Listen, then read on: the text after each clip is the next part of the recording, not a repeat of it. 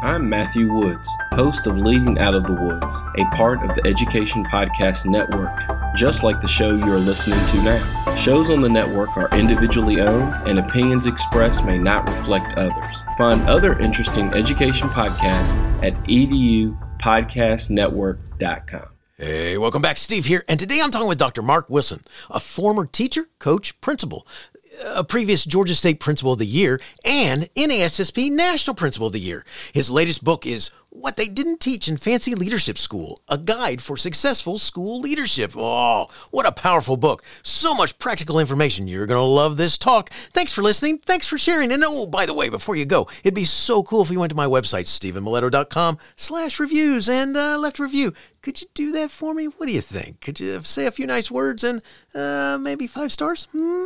That'd be so cool. Thanks so much. You are awesome. Enjoy the show. It's the Education Podcast, your favorite show, with lots of groovy guests and they share what they know. So crank it up to 10 and let your neighbors know that here's another show with Dr. Steve Miletto.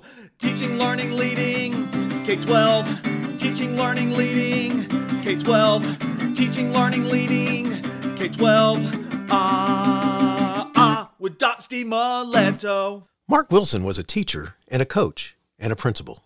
Since 2012, he's been teaching and coaching principals and assistant principals and aspiring leaders as well.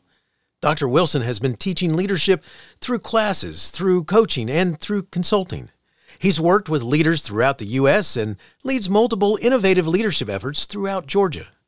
Mark has collaborated with departments of education, RESAs, school systems, national associations, and thought leaders across the country.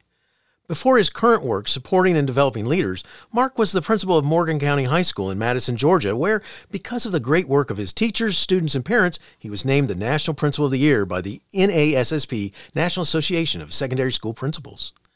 Today, we are focused on his latest book, What They Didn't Teach in Fancy Leadership School A Guide for Successful School Leadership. Mark, welcome back and thanks for joining me today. Say hi to everyone. Hello, and Steve, thanks for having me back. It's uh, good to spend time with you on your internationally famous podcast. Thank you. Well, thanks so much for joining me. And it's been a while. This is cool. We got a book out there and uh, we got uh, lots of stuff happening here. So I can't, I can't wait to get into this. I mean, your latest book is called What They Didn't Teach in Fancy Leadership School, a guide for successful school leadership. Nice title. Why'd you write this book? Um, so, Steve, I, I've, I've been able to do something that a lot of people, I wish that they had the opportunity to do, but um, I've learned about school leadership from thousands of school leaders in action. Um, I was a school leader. I was assistant principal like you, teacher, assistant principal, and a principal. And uh, reflecting on that, I had a small number of people that I was able to uh, draw from. The people that I had been leaders of the schools where I'd gone, uh, where I had taught and as an assistant principal the principals and superintendents. But um, starting in 2012, I've I've had over 7,500 coaching sessions, and so it's a unique thing that has given me uh, an inside behind the curtain scene of what it's really like being a school leader um, for principals and assistant principals. And so it would be it, it, it would be wrong to just gather all of that and not share it broadly. I share it particularly specifically with the people that I work with. I'll learn from this principle in one place and share what I learn with the principal in another. This book is really, Steve, it's all the things that I've been working on for um, for the whole time and in one place, but really based on 7,500 and counting coaching sessions of uh, being able to see what the real real is, what what gets people, um, what makes it work, and and what can surprise them and keep them from being successful. Love it. That's it's awesome, and I can and I can only imagine all the different uh, experiences you've had as you're you're helping people get through things, and um, you having been in the position, it's a it's a trip. Unless you've done it, you don't know, and and sometimes just needing that that uh, um, those you know thoughtful words or the the person who's sitting there asking you the questions trying to get you to um, see that you got the answers i mean you're just I, I, can only imagine all this stuff you learned from that so uh, so your book is divided into nine parts so i'm going to read those nine parts it's kickoff in your head reaching out coaching check yourself climate leading, collaboration, and mechanics. The sections are packed full of practical information. I, I thought we would uh, choose a, a, a, a, just single something out. And let's start with be yourself. Why'd you start here? So I do lots of training, as you said. I've had hundreds and hundreds of cohorts I've taught. I don't know how many thousands of classes. And where I always try to begin with school leaders, and and I would suggest that regardless of the profession, leadership begins with you, and it begins with you having an understanding of why you do what you do. I um I always begin people with a uh, an activity called uh, life maps where you are partnered with another uh, colleague in the class and you draw each other's life map, which brings into the uh, focus that you you make decisions based on the experiences that you've had, the exposures, the environment, and then your values. And I try to get people to examine those to begin with so that they can have a deeper understanding of themselves and where they're coming from. And um, not uh, to to judge that there's a right way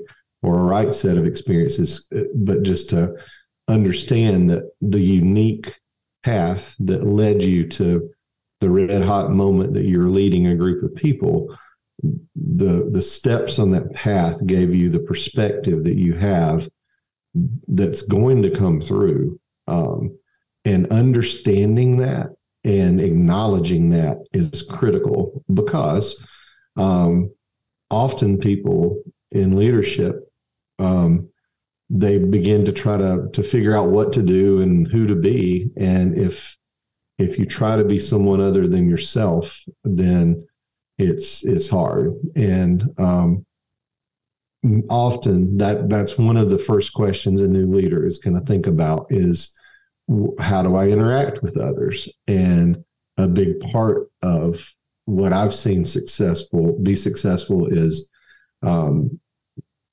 having clarity about who you are and then and then being yourself inside of that. Um, if you try to be like the last person it's probably not going to fit um, but you also have to acknowledge who the others are who your faculty is and what they think um, because the really good leaders they don't just stop at learning the life maps of, them, themselves they begin to learn how all the other people around them tick. Very cool. Very cool. I, you know, this your book has all kinds of I, awesome ideas and thoughts, and and and you're you're getting into things that you can tell. This this is definitely coming from coaching and working with people because you know it's it's the real stuff that you know as a principal you think about and uh, you have to deal with and so forth. Uh, you know, I can't leave part one without asking you about building a team. I mean, what do you mean, and what's so important about this? So much so that you included it in the first part. So, and you know this, Steve, from um, because you have been an excellent principal, an excellent leader. Um, it does begin with you, and leadership matters. You and I both believe that, and we have invested a lot of our lives into the notion that leadership matters. So we try to help leaders grow, right? And um, but one of the things that that you've got to go to next in that whole um, development of success is developing the team. And there are a lot of smart people who don't know how to develop team. They don't know how to develop, bring people together. And um, this isn't a race to see who's the smartest or the tallest or the most clever. This is really the measure of your success as a school leader, in my opinion, is how well can you help others be successful and um, and how can you help them um, connect with each other to be um, to be stronger than they are individually and which is what team is about. And a lot of schools that i'll visit i'll bring them together and we'll we'll we'll be working on team and vision. And almost everyone steve they they say well you know we're like a family here. And i push back on them with that and say tell me what families look like because nice. i don't know you might be different steve but i know you're not but um but like families are complicated and yes. messy and uh team is is so much of what I, I would suggest that we would aspire to be when we bring people together to to to administer a school and and and to have learning for kids is that team is team is is that strength that um of purpose. And it it really is powerful. Well you got that right. That is uh there's there's so much there that uh you know it and it, if nothing else this the support that it can bring to you as you have, um, uh, you know, members who are on board with the vision, and uh, something we'll come to in just a minute. but the uh, you know it's it's so important, and I and I just love the fact that you included this so so early in the book because uh, get right to it. Uh, you, you know, one of the things that you can't do this job if you're lacking in this. I mean, I guess you could, but uh, it's going to show rather quickly.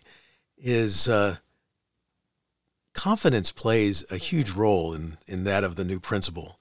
Um, this is talked about in part two, titled In Your Head. Can you go in there and just share a little bit about what you're talking about when you get into confidence? Sure. And if you don't mind, I'll, I'll, I'll say the thing about part two in the chapters is um, so this book was written about school leadership and it was written for school leaders. So there are short chapters, and somebody could just pick this up and open it up and read wherever they they turn. It's not um, a John Grisham where you got to make sure you connect page one with 193. It's um, and it's in short bites because I know the people. I know the people that I was writing this for, and I I will be very delighted if they have time to read three five pages. Um, but it is divided, as you said, Steve, into these different parts, and um, so much of of your work uh, it does rely on on what you allow your thoughts to be and um, somebody asked me years ago back when you and i were doing our principal thing at different places steve somebody said what do you really want for the kids that leave your high school be other than a diploma? In addition to a diploma what do you want? And my one word was confidence.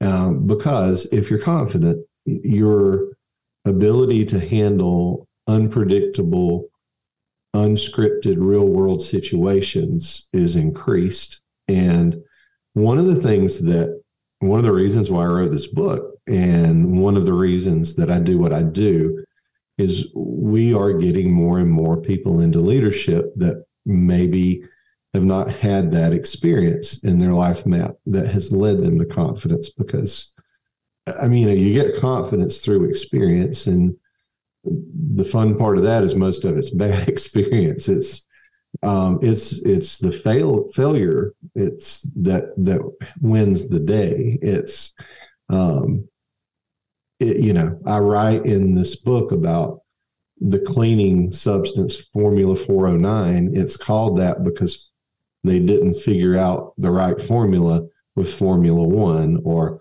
Formula 113 or um, that they continued to uh, to get what they were after until they got it, and it took 409 times. And I think about like a kid in elementary school, Steve, um, that's struggling with math, like that might even be called Formula 1233 um, because I think of wonderful teachers that I know and, and have watched, and, and you've seen them too. They're the ones that have that, that foresight and vision and confidence that with enough time, I can help the student get to there. Well, it's the same way with leaders is if you've had enough experience and and enough things that you you've been involved with coming into being a principal or being an assistant principal then you're able to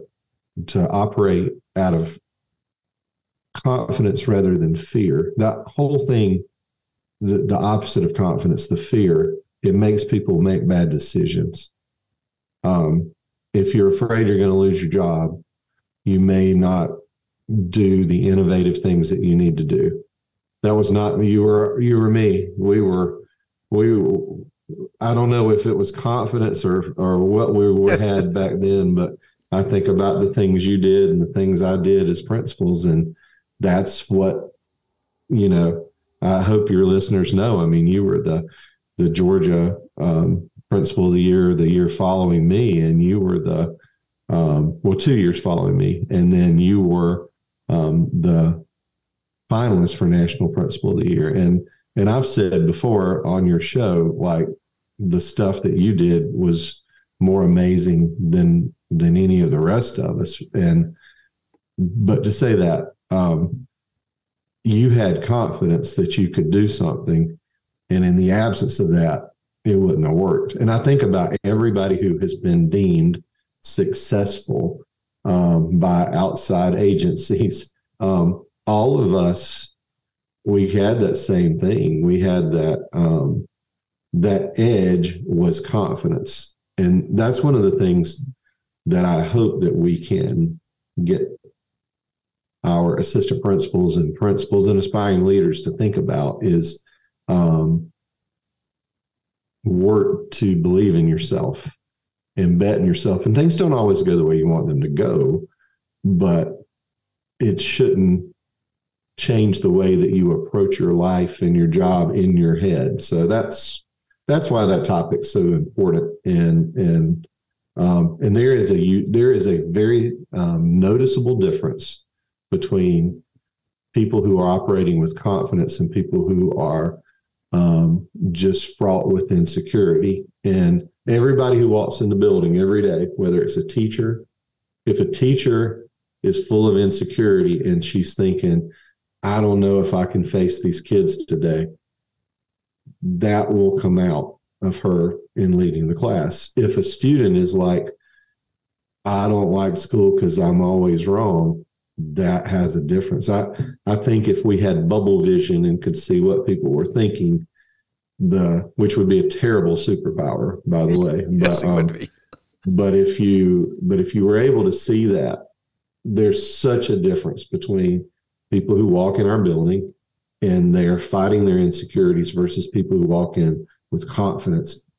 And that's why I think it's so important at school. Let's build a place that we grow confidence. And you know how to do that? You have to have a place that's a laboratory and not a museum. You have to have a place where failure is um, is not just acknowledged or accepted, that it's heralded and appreciated because that's how you get confidence is you learn how to not do it first.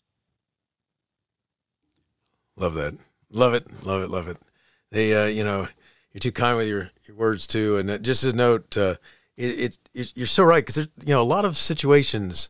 Um, one of the things that I've noticed in recent years is that, uh, and I mean this not in age, I mean this in experience. The idea that uh, more and more pe- people are taking the principal role who are um, young. They're and and like that's what I mean by not in age, but in experience. They're they're missing some of those those key moments that because you can't you know just just we know. I mean you you can't, I, I think we've probably joked about this a number of times, which is, uh, oh, I don't remember that class. Um, you know, because there's so many things that happen. There's you're not going to have a class for this, you're not going to class for that. You're you got to you got to figure th- things out on your own, and some of it, just like you said, is exactly you make those mistakes, and you go, yeah, note to self, don't do that one again. And uh, um, but at the same time, what happens is that uh, you've got to have some sort of you got to have some confidence in your abilities that uh, says uh, I'm going this way.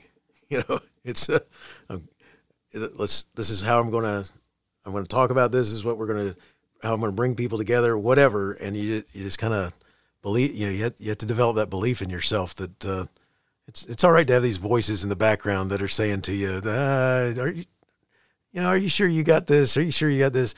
But you know, you got to push those away, and you got to say, "Yeah, I got this," and I think it's cool. It's it's it's such an important part of what uh, uh, what you do, and it's uh, good stuff. I'm glad you included it. I, you know, in part four, you talk about coaching. Specifically, you have a segment that focuses on talent development. Let's dive into this because this is something I've seen you do a lot.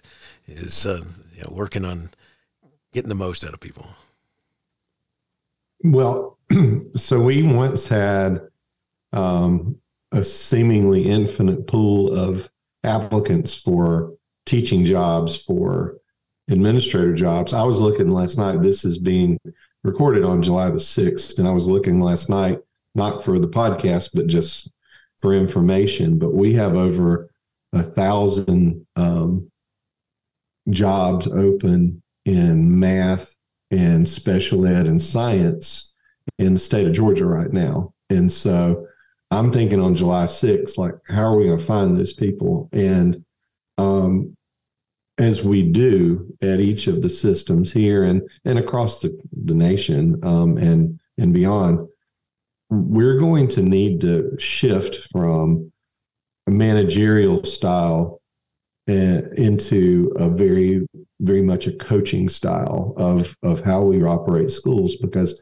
we're going to have more and more people who um, have not only less experience but less background knowledge in what they're doing. And so i would say that um, you know when you and i started steve everybody told us like the key is personnel. If you hire well everything goes well. And um, which wasn't exactly accurate but was close enough at a time mainly because there were plenty of people who could walk in the door and they knew what to do and they knew how to do it now we are faced with the need to help people know what to do and how to do it with less experience and less back knowledge. And I, I, I just wanted to insist in the book that people begin to, um, you know, how do you figure out how to do these leadership jobs? A lot of it is you, what you see is what what you have seen is what you you do because that's all you know and, and I really tried to draw from this opportunity that I've had to see thousands of school leaders to share different ideas about um, you about where we are right now and that um, the key to being successful as a school leader now is to exponentially and yes i said that um, increase the time that you're spending in classes and with teachers and helping them become better at what they're doing. And simultaneously, for the people who supervise principals, assistant principals, I don't think people should just assume that everybody knows what to do and how to do it, which is really all school is. I mean, it's simple, it's just not easy. Is school is what we do, how we do it. Um, I think making an assumption that everybody that you hire for an administrative job knows what to do and how to do it is faulty. And if you don't have both a program to prepare people before they get into those jobs and to support them while they're in there, I think you're taking your chances on how successful it is. Oh, so much so. You know, um, a bunch of years ago, Jim Collins wrote a book um, Good to Great, where he he made something become part of our vocabulary, which had to do with um, getting people in the right seats on the bus. And you know, it's funny because even with the skills that people do have and they bring to the table, there's always things that they may not have the skills in or not feel the confidence in and stuff like this. And you know, it's just the, the ability to um, take time to work with people on uh, you know things that they want to work on and grow in and and become better. I just it just it's going to pay off three thousand fold. You know, it's like, uh, um, and it's, it's such an important part of that. But it's not only that; it's our own growth. You know, the paying attention to you know having those coaching moments with people that can help us as, as the person sitting in in the chair or whatever, trying to figure out how to do things, how to how do we do this? Do you have someone who you can talk to that doesn't have a,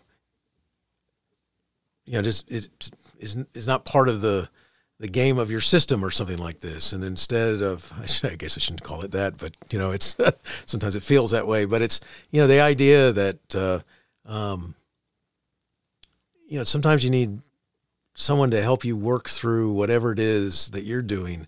And I think we ignore that about ourselves sometimes because you're in that role and you get to feeling like uh, it's oh I'm supposed to do this for everybody else, but not about me. What what do you think about that? You know, it's a great thing you tapped into there, and it, it it makes me think of this that feedback ought to be something that other people come to us and and ask us how do you do that? And how do you how do you do that well? And i would say that our profession suffers with our relationship with feedback because and it ties really ties back into confidence in, the idea that we have to present ourselves as perfect um, to the community on tests on accountability notions um, in the pursuit of presenting yourself. It's like i, I don't know um, growing up we I, I had the benefit of growing up in a blue collar house and my mom didn't do a whole lot of stuff with presentation at dinner but man she could cook and it was great. And i really appreciate the fact that she worked on the product more than she worked on the presentation. I find that we're often torn. We're we're forced to work on a presentation more than we are the product because I, I, tell you what would give us great confidence and what does in the places where it works is when there is a continuity between school board superintendent and central office and the individual schools where um, they get that right and the we're we're not constantly at the school level like never make a mistake um, because that keeps us from focusing on what isn't right. Like the best way to um, to find out what you need to do to get better is to have a genuine analysis.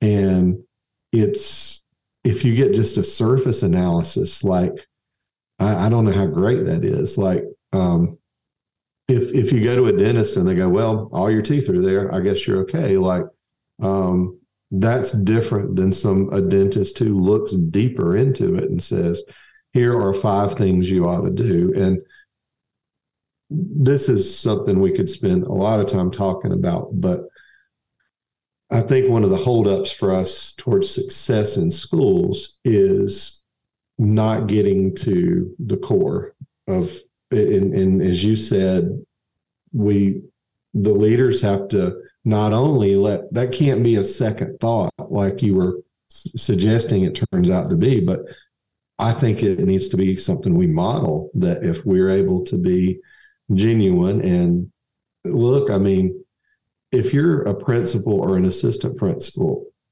everybody knows what you're good at and what you're not good at. I mean, they already do. And to front and act like you're good at things that you're not, it is it's kind of silly. But we actually put a lot of energy into pretending.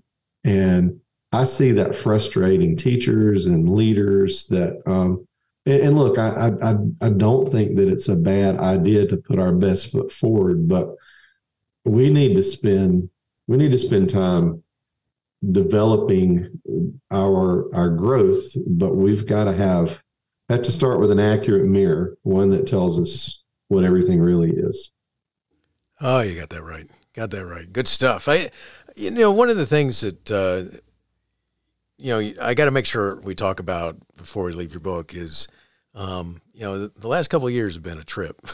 Now before covid ever happened the life of a principal is is a trip anyway, and there's so many different things that happen. For example, like uh, you know, you uh, if you're at a high school, you maybe have uh, you got to go to this sport, you got to deal with this situation with the bus, and uh, at some point you've got to go address whatever some other situation that happened and come up with a way of talking with the group of parents that uh, are going to meet with you the next day or the group of teachers or whatever and you have all this stuff and before you know it it's like 11.30 at night and you're sitting in your office on the campus at the school and the, the night custodian peeks his head in and goes you, you going home tonight?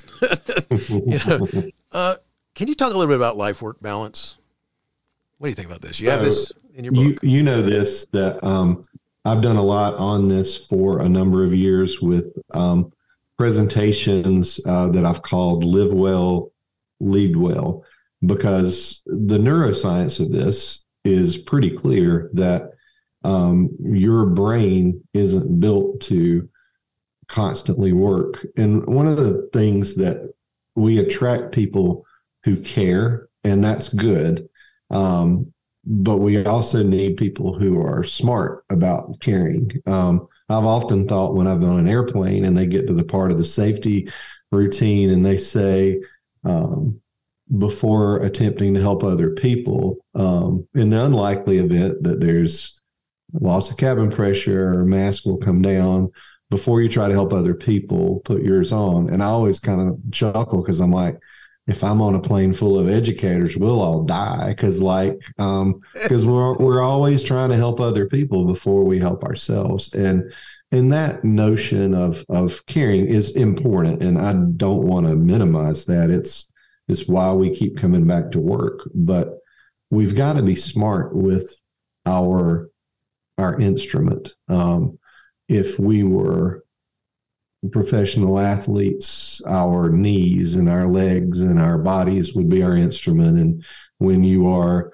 uh, a singer, your your voice is your instrument. I, our instrument as school leaders is the, it's our brains, and so much of life work balance isn't merely about satisfaction with life. It's also about maintaining your instrument. And I, I through the years, because um, uh, I, and I've got a lot of people I partner with on Live Well, Lead Well, and we do a lot of different pieces of it to uh, to to try to help people to focus on what they individually uh, might do, but. Um, and, and a lot of times you get to this and it's like everybody knows you ought to do better with it, but um, but then it's like ah, but I really can't. And um, I would say this that why do we do that? Why do we punish ourselves and work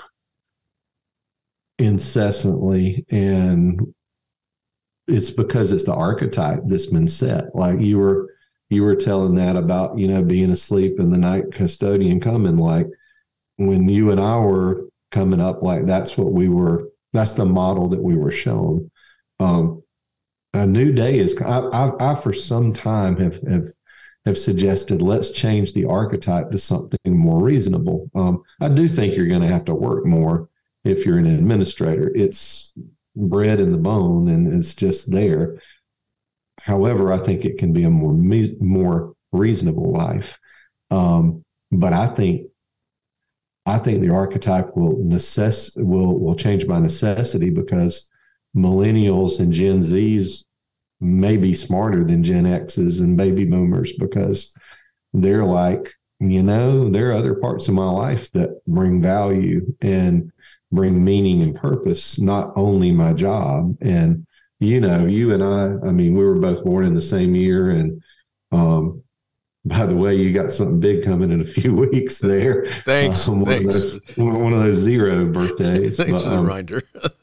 um, just a reminder. But the um, you know, we were we were trained to to work and work and work, and I think the millennials and Gen Zs, much to Gen Xers and Boomers, uh, uh, not thinking this, but I mean, what if they're right? What if what if you ought to be going home? I mean, we we uh, you and I are from the generation where it was looked at unfavorably if a teacher took her book bag with her to car rider duty, but um, because that meant she's on the way out and yes. she is done. But but look, I mean, with you don't have to stay in your room and and you have other parts of your life. And like, I think that's the new new. And um, I would encourage all of us to, um, I, I don't think it benefits us to wear people out.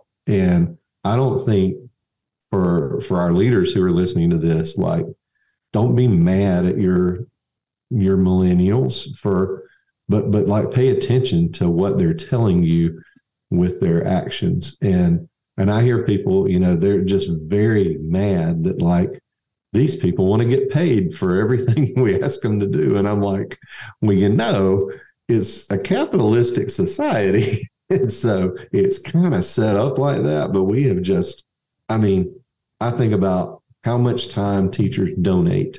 I think about what other profession has homework? I mean, hours. um, I mean, this isn't even professional development and continuing uh, growth. This is like homework. Like our profession famously has homework, and um, it's. Uh, I think how people look at their jobs and their lives is gonna is is already in the process of changing, and I think we are um, if you continue to look at it in the old archetype, I think you do so at your own risk. Love it. Thank you. Because uh, it's, it's, such a huge part of under. You got to have some concept of it, even if it's just something as simple as you know. One of the things I I learned was I've got this part of me that's my family, and if I want to have that family, I need to I better start scheduling time with them just as much as I got everything else on my my calendar, and uh, and that just helps you be able to deal with all kinds of other stuff that you do, as long as you're being able to still go coach soccer or, or go you know do the scouting stuff with your um, with your kids or do you know whatever it is. Um, you know, it's go fishing and and uh, go hiking and stuff like that, and uh, um, you're gonna be doing it by yourself if you're not uh, careful there. That you never put that That's right there. Yeah, good stuff. I, I, all right. So you know, one of part seven of your book is called leading.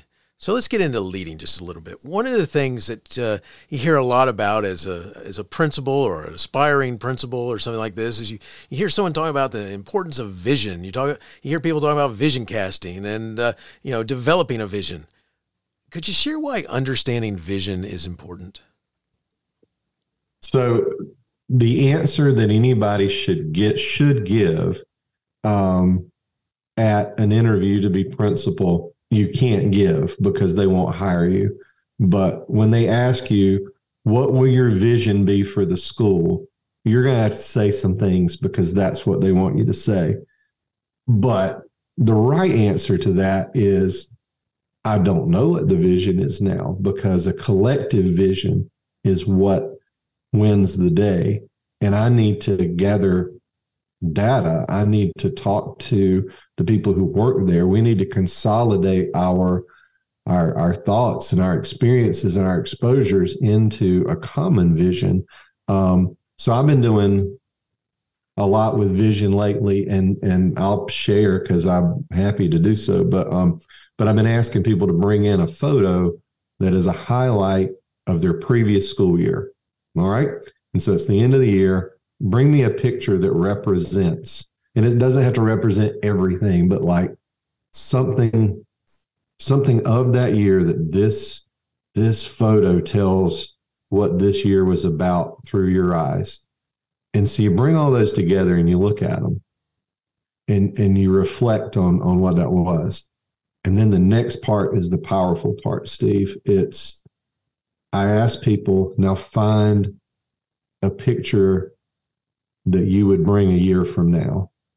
And maybe you're going to have to tell this picture with words. And maybe you can find something on the internet that represents it. Maybe you can draw something, but you just found a photo that was an actual photo from this past year. Now I want you to give this forecast, this vision cast of what this is. I think people get confused on mission and vision, but it is a picture. It's it's you close your eyes and this is what you see. And I think an easy way to do that is to look back at what you've seen. And this is this was good. Now I want to look a year ahead. This is it. Well, you do that with a group of people together. And now this is what we want this to look like. And I, will tell you from personal um, experience. So I was, when I first um, left the principal's office and went into full time support of, of leaders through coaching and consulting, um, I flew all over the country. It was fun because I, like all of us in education, I'd been in a school building my whole life. And so now I was out. I was going to to famous places, uh, most of them where you have lived, Roswell, New Mexico, and nice. um, in Grand Rapids, Michigan, and I, I, went to 44 states. I went all over the country, and um, and I felt hollow. Um, and it's not that that's not a good thing to do, and I enjoyed it, and the people are great everywhere.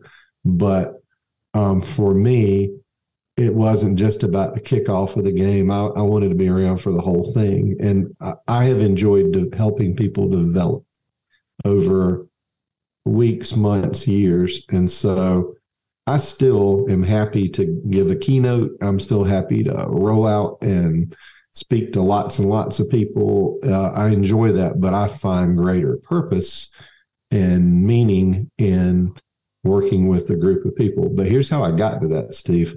I had to have a vision statement.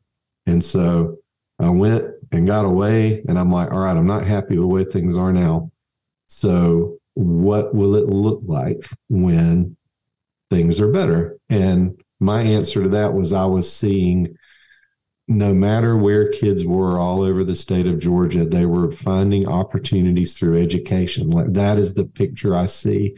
I see engineers coming from Camilla, Georgia, and I see um, artists coming from um, Pembroke. I see every little nook and corner and cranny of Georgia, like education's really a pathway for them to be successful. And so that's my vision, still is. So once you got a vision of what it looks like, then you can build your mission. And my mission is help school leaders lead schools. So that may sound like, well, that is an awful lot of of thinking for something that's so simple, but but the simplicity isn't it, it, it it's a good thing because that's I think how a school's vision is is best is where it is simple. This is a picture of what we're doing. Our mission is clear.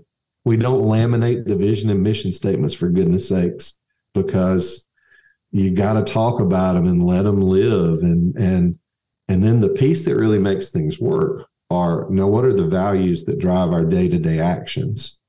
And that's those pieces can make nearly any organization successful in my opinion. That's the secret sauce if there is such a thing. And i find that often leaders are trying to find the right answer. Like, what should we what should we put for vision? Well, what did we put last time? No, no, no, no. Blank sheets of paper, not even paper. Bring in a picture, draw a picture.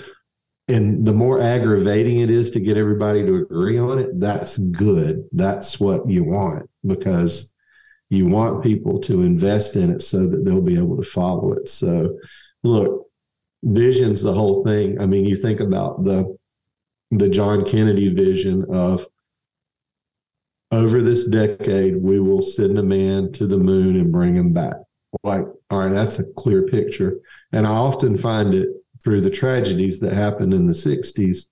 It's so poignant to me is that Richard Nixon, the person who hated John Kennedy the most, and vice versa, is the person who talked to him on the phone when they had gone to the moon which, which to me means everybody just needs to put your own stuff aside and focus on this vision that matters because that is it's a terrible thing of why that ended up that way but it to me is one of the most miraculous and most poignant things is kennedy set the vision and nixon his dreaded rival was the one who was there to make sure that vision happened. See, that's the thing.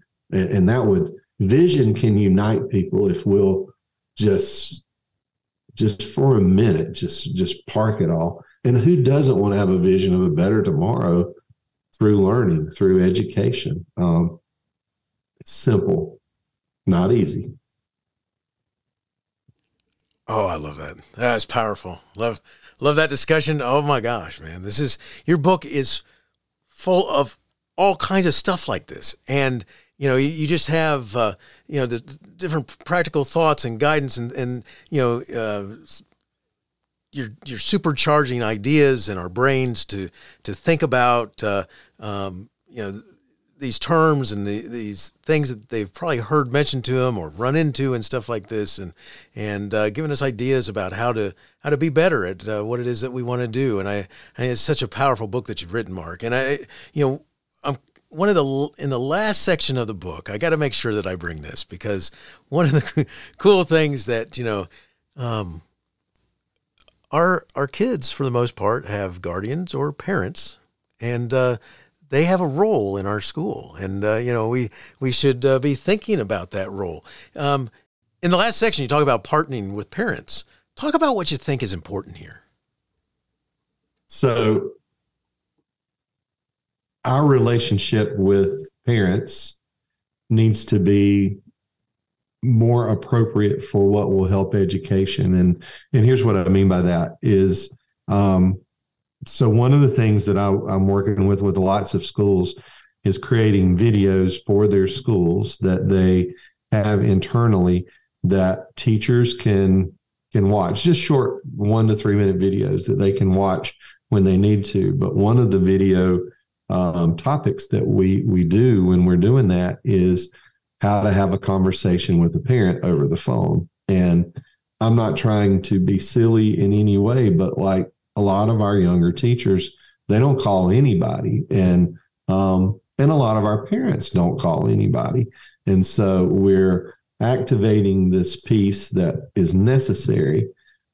But I I, I just think we've got to get so so deeper. Here's here's why. Um, so Richard Rothstein um, was an author of a number of books, including What Works in Schools, and he wrote all the way back in 2010 that you you can account for a student's performance with um, school, but it only accounts for about a third of of why that student performs the way they do, whether it's good or bad. But these other factors are away from school. And yeah, I mean, look, I'm all, I'm a school guy. I love school. I love everything about school. But our students and how they perform, it, it can only be linked about 33% to what we do in school. Now I know that there are people who who are like, "Oh no, don't make excuses." It's not excuses. It's math. It's real. And when we acknowledge that and then engage in a, in a meaningful way to activate it, then we're being smart. In my opinion, if funds and resources were available, we need very deep efforts to connect with parents. Here's something that you know that makes sense. So, college football. Um, we're here in Georgia, and college football is a serious proposition 365 days a year. And not only do we follow college football, we follow college football recruiting because we're interested in who the next people will be. What if we address school like that? What if we looked at the kids who were going to come to our building were valued targets? Because if we did, and not just one or two of them, but all of them, what if we treated their parents the way that colleges treat the parents of, of recruits because they have huge staffs, Steve, at each of these division one schools that work towards recruiting. What if what if our relationship with parents were more of of of trying to trying to develop a partnership with them? Um, what if instead of meet the teacher night, which if you have a great meet the teacher night, I'm happy for you and I'm glad that it goes well. But a lot of those are hard because I'll hear teachers at the end, they'll go, the ones that we wanted to come didn't come. And well, maybe because you put them in a put them in an environment that wasn't good for them. Like, have you thought about having thank you parents night and have some cornhole games set up in the front or make a make a party out of it, have food and but begin not just that, but we need to bridge this because look, if we are going to provide what people need, we have to look beyond the third that we're doing at school. And I don't think that we can just lean. I don't. I don't think it's time to go to teachers and go. Now we want you to do another job. We already know you have homework, and we would like to give you an, an additional job. I think school systems, and I think the school, the, the school enterprise at large, would be so well served by dedicating resources to activate principals, uh, parents rather. And there are so many different things that you can do, but right now, I think it's few and far between that people do more than just kind of parallel play with parents. I think that most places, and look, I'm not trying to throw a rock at us. Like, we got a lot we're already trying to do. I'm suggesting that we need we are we are squeezing so hard on the 33% that we have access to. What if we put some effort in some other places? And what if it really improves student achievement? And you know what? We got data that shows that it does because that is decades long data that says uh, the, i mean go back to the harvard family project that the mere instance of talking about school with one's children or guardian or, or children your guard, um, that is that increases student performance. And so um, there's a lot there. and like everything in the book, Steve, this is not meant. I mean, it's it's 244 pages. It's not 2,000 pages, and even if it were, you couldn't cover everything. This is this is a book of practical pieces that there there's this is kind of like a whole book full of appetizers that any one of these little small chapters could be a whole book in themselves. And uh, and I think the interesting thing is that is the experience of the school principal is you have that many things that you are working with that what is the most important? I don't I don't know. Um, I think it's situational. It's uh, it's a question I ask principals every year is um, what is what is the biggest lift that's necessary at the school this year? And sometimes i'll ask it in the form of what is the largest roadblock between you and success today? And those questions are worth pondering for people. Love it. Awesome. I, all right i got a i got a question for you that i got i just got to ask this. If you had a chance to be the closing keynote of a conference for new principals what would you want them to remember most from your talk as they left the conference and were headed back to their schools? Well, I have had a chance to do that many times. And um, so, one of the things that I believe is you've got a 72 hour rule that any conference you go to, you got 72 hours. And if you don't activate something from that conference, it's vapors, it's mist, it's gone. It's a happy memory, but it's not going to change things. I, I, would say this, um, not to be a contrarian about your question, but I've learned I, I try to get people to do something while they're there, um, and I and I offer this to everybody for this notion like if you're having PD with your teachers, do something while you're there don't create another piece of I hope this will happen when you're gone. Do it right then. And the right then that I try to do with leaders is get out your calendar and put something on the calendar because to-do lists are a list of future regrets. Um, our calendar is really those are that's what we do. And so I intentionally with the classes and and even keynotes that I do, I'm I'm going to ask people put something on your calendar right now while you're here. And even if it's revisit this. Um, but I, I do offer that as an idea for your listeners as doing professional development. Um, I feel like once they cross the threshold of the door, they've gone back into the world that I had just given them escape from. And so I'm best if I do something while I got them. Gotcha, gotcha. So good, good stuff. Um, Mark, if someone wanted to follow up and connect with you and or learn more, uh, where would you send them?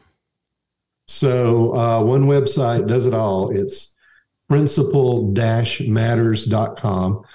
and there um, we have lots of free resources. Um, a whole uh, we we have articles that come out every week. We have podcasts that will be coming out each uh, each week throughout the upcoming school year, and they're all affiliated with the book. They're connected with the book, and so uh, that's there. You also can purchase the book if you would like to do so, um, and you can do that at the website. So principal-matters.com. It's in the it's in the podcast notes below if you if you don't have a chance to write it down right now. That is awesome, and I will have that information in the show notes, so it'll be easy for them to find it, especially if they're listening to us on their phone or whatever, because they can just go right in there and click on that and go there. Um, last question for you, Mark. Um, Got to ask this: Do you have a teacher in your past who made a difference in your life? If so, who was it, and what would you say if given a chance to say thank you? Fortunately, I have had a chance to say thank you to Coach Marion Waters. He was um, both a coach and a teacher, and he ended up being principal. I so admired him because of his uh, steadfast, ethical um, approach to things. There was a student who had been involved in some not so great behaviors and in football, um, away from football, but it was his task to um, give the award for for this particular player, and he stood up and while most of people were gushing over the people they were talking about, he stood up at the banquet and said, um, "It is my responsibility to offer the blank award, and the person you have selected is blank." And everybody cheered and didn't pay attention, but I don't know what I was thinking, being like a tenth grader like that just stuck with me. And I asked him the next day at school, like, what was that all about? And he said, um, sometimes you have to do things that you wouldn't do otherwise, but you don't have to, you, you don't have to just cloak yourself all up in it. And, and he lived that all the time. He, um, I, I just learned so much, um, ethically from him. And I learned so much academically from an from another teacher at high school, Carl Beeson, who taught all of us and went to Greer High School in that time, taught us how to write. And he had um, high standards. And I was greeted my senior year with the words, take out a sheet of paper and number one to 10. And um, again, because he was so adamant about our performance. Um, honestly, like college and grad school was really easy for me. The next time, uh, I, I, didn't have anybody mark down a paper between Carl Beeson and my doctoral dissertation. so those two teachers, that is awesome. Difference. That is awesome. Thanks so much for sharing, Mark. I, you know, uh, this has been cool. I thank you so much for sharing your book, "What They Didn't Teach in Fancy Leadership School: A Guide for Successful School Leadership." What an awesome focus! What an awesome practical tool! Much needed information, and boy, do I wish I had had it when I first started being a principal because it would have been very helpful. Wishing you the best in all you do, Mark.